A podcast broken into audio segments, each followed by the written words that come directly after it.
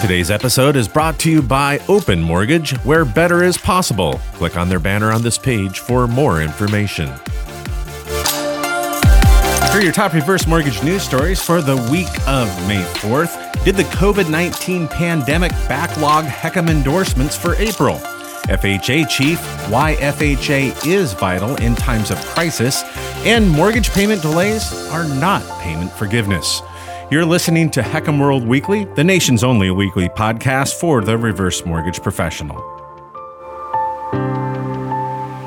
Welcome back. Thank you for joining us. And it is my sincere hope that each and every one of you listening today is healthy and well, and for your families too. On to our first story Did the pandemic, the COVID 19 pandemic, backlog HECM endorsements. April endorsements would have not felt the impact of the coronavirus pandemic because the originators would not be blocked or prevented from meeting homeowners face to face. The time from when a HECM app is recorded and assigned an FHA case number to the endorsement, that's about a three to four month time period. And under normal conditions, that would mean last month's April's recorded endorsements would be pulling from applications that were submitted in December or January. December recorded 4,169 case number assignments or CNAs, and January shows 4,489 FHA case numbers. So, how did we come up with only 1,610 endorsements in April? In fact, it was a 44% reduction from the previous month. Well, think of staffing and the millions of Americans unable to return to their office, like many of you, due to the coronavirus pandemic and the social distancing measures that are in place. It's highly likely that only a portion of HECM loans that are pending endorsement were actually processed for April. Now, what evidence do I have for such a claim? Well, call it more of an educated guess. Logging into HUD's CHUMS HECM endorsement report, it actually revealed a number of our industry's larger lenders that usually have significant volumes had zero endorsements made for April and some only just a handful. So it's logical to assume that a lender who has over 600 plus loans year to date would at least post a handful of loans. So watch our latest top 100 HECM lenders report on this site that you're on right now or on HECM World if you're not there and download the PDF as well to see for yourself. So keep the impacts of the potential staffing challenges in mind in April when you look at the endorsement data. FHA chief says why FHA is vital, especially in times of crisis. The man serving at the helm of HUD and FHA is no stranger to crisis. That's FHA Commissioner Brian Montgomery, and he's also serving as acting Deputy Secretary of Housing and Urban Development.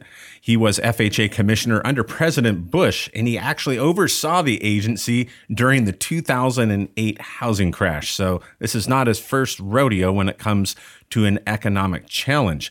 The crisis, like others, has put an exclamation point on why the FHA is so vital and so critical during both good times and less than good times, like we're seeing now with the coronavirus, said Montgomery in his comments to the American Banker. The agency was instrumental in helping to stabilize the investor market as well, which backs many consumer mortgage loans.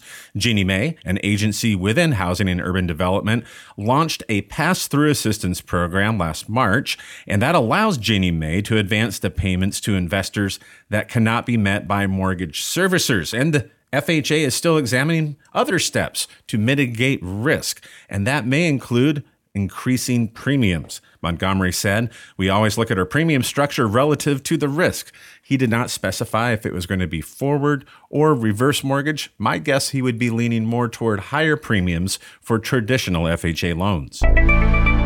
You may want to point your older homeowner who could be struggling with their mortgage payment to Lori McNaughton's most recent column in the Prince William Times. You can Google it. She's saying that mortgage payment delays are not payment forgiveness, a very important point. She writes, Forbearance, it's the hot topic of the day, and it may also prove catastrophic for some homeowners who have not read the fine print if they can even find the fine print to read. Social media posts state in emphatic terms Congress gives free money, mortgage holiday, don't pay your rent. In a time of uncertainty, she writes, it feels good to think that those in charge are all wise and all knowing, and that they're looking out for us, that they have our best interest in mind. But it is well to remember the saying Rumor circles the world while truth is still lacing its shoes. McNaughton also adds From the outset, I want to make it clear if it comes down to feeding your family or making your mortgage payment, feed your family. If you truly must, ask your mortgage servicer for forbearance. Just don't imagine for one moment your mortgage payment was forgiven. And that leads to her second point. She says there's been little guidance regarding penalties for the forbearance. Most folks are not aware of that. And as a federally licensed lender, she says, I can tell you this it's highly unlikely that there will be no credit implications for missed payments. And the most likely scenario for mortgage forbearance is this. Let's say you missed three months worth of payments, but all four payments will become due in month four. If your mortgage payment is 2000 and you engage in a mortgage holiday, now you owe 8000 in a lump sum and you've just gone back to work. Mostly impossible. And she fears that we could see a foreclosure crisis that makes 2009 pale in comparison. I certainly hope that is not going to be the case. And in her last word in her column, those 62 and older may want to consider looking more deeply into a reverse mortgage. She adds that it's not an exotic or mysterious loan, but it can be a financial safety net when life does become unpredictable.